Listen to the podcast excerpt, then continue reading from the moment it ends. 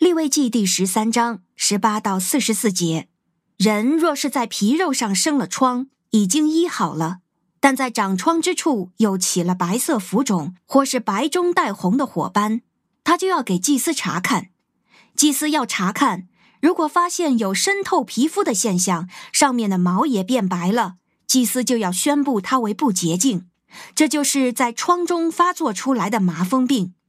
但如果祭司查看病情，看见上面没有白毛，也没有渗透皮肤，只是发暗而已，祭司就要把它隔离七天。如果在皮肤上蔓延，祭司就要宣布它为不洁净，这就是麻风病。火斑若是在原处止住，没有蔓延，就是疮的疤痕，祭司就要宣布它为洁净。如果人的皮肉发炎，发炎红肿的肉成了火斑，白中带红或是纯白，祭司就要查看病情。如果发现火斑中的毛变白了，又有渗透皮肤的现象，这就是从发炎发作出来的麻风病，祭司就要宣布它为不洁净，这是麻风病。但如果祭司查看病情，看见火斑中没有白毛，也没有渗透皮肤，只是发暗而已。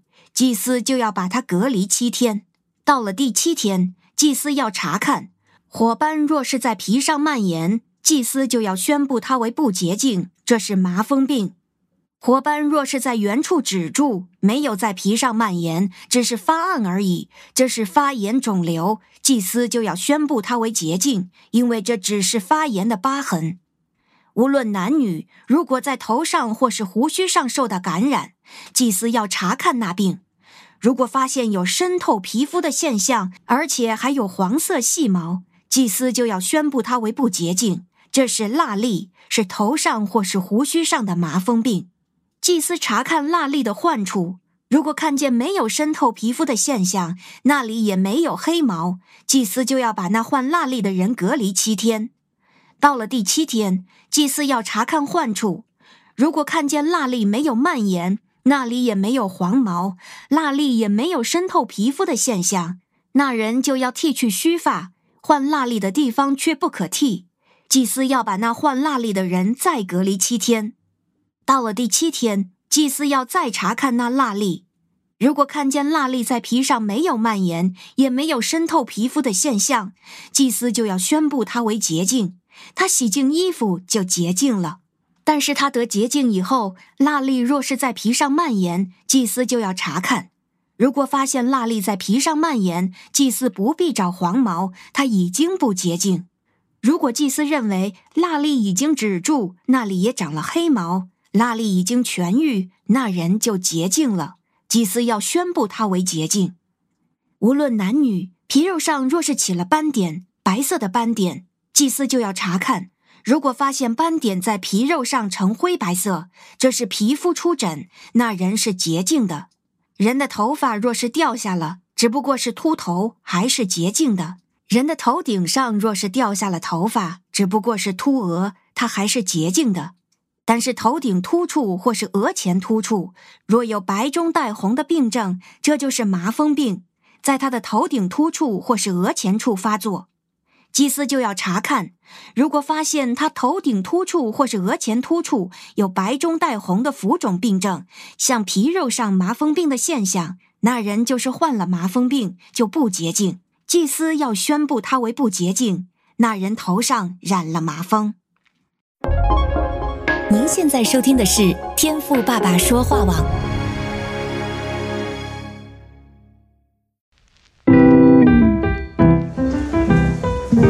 美好的一天，不论你是在早上、中午还是晚上，向您推荐一款能够滋养你灵魂的特调饮料。一会儿呢，就你和主，哎，对了，还有我，咱们一起来品尝这专属于我们的俄梅尔独享杯吧。今天的俄梅尔独享杯，我们要继续来看利未记的十三章。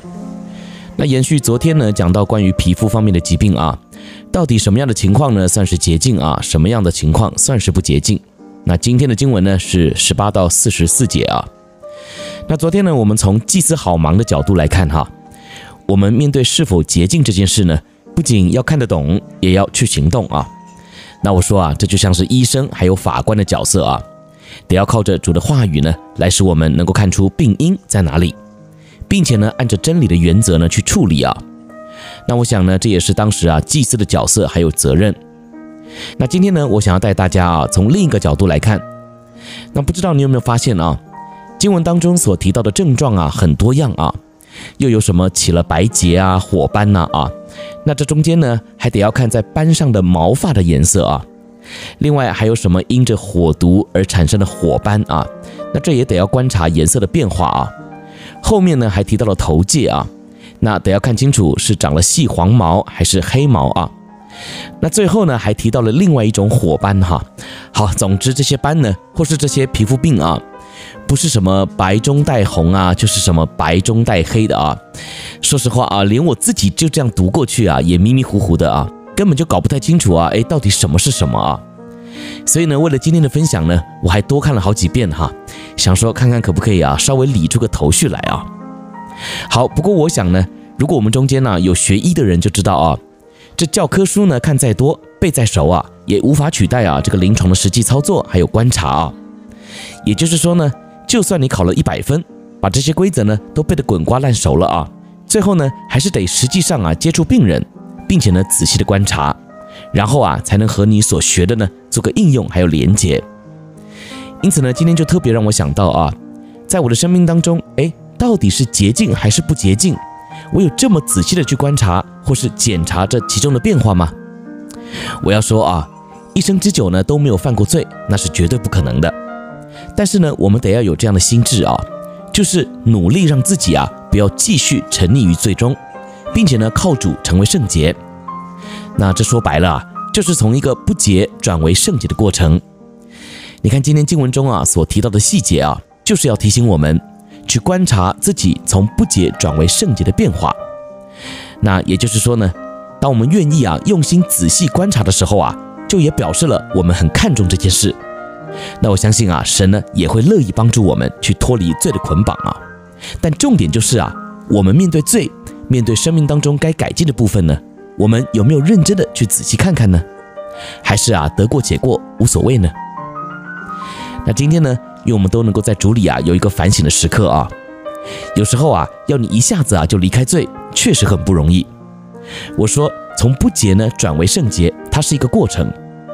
但如果呢，你愿意立定心志，成为圣洁，那么我相信啊，你就一定可以从这个过程当中呢看到改变，成为合乎主用的器皿哦。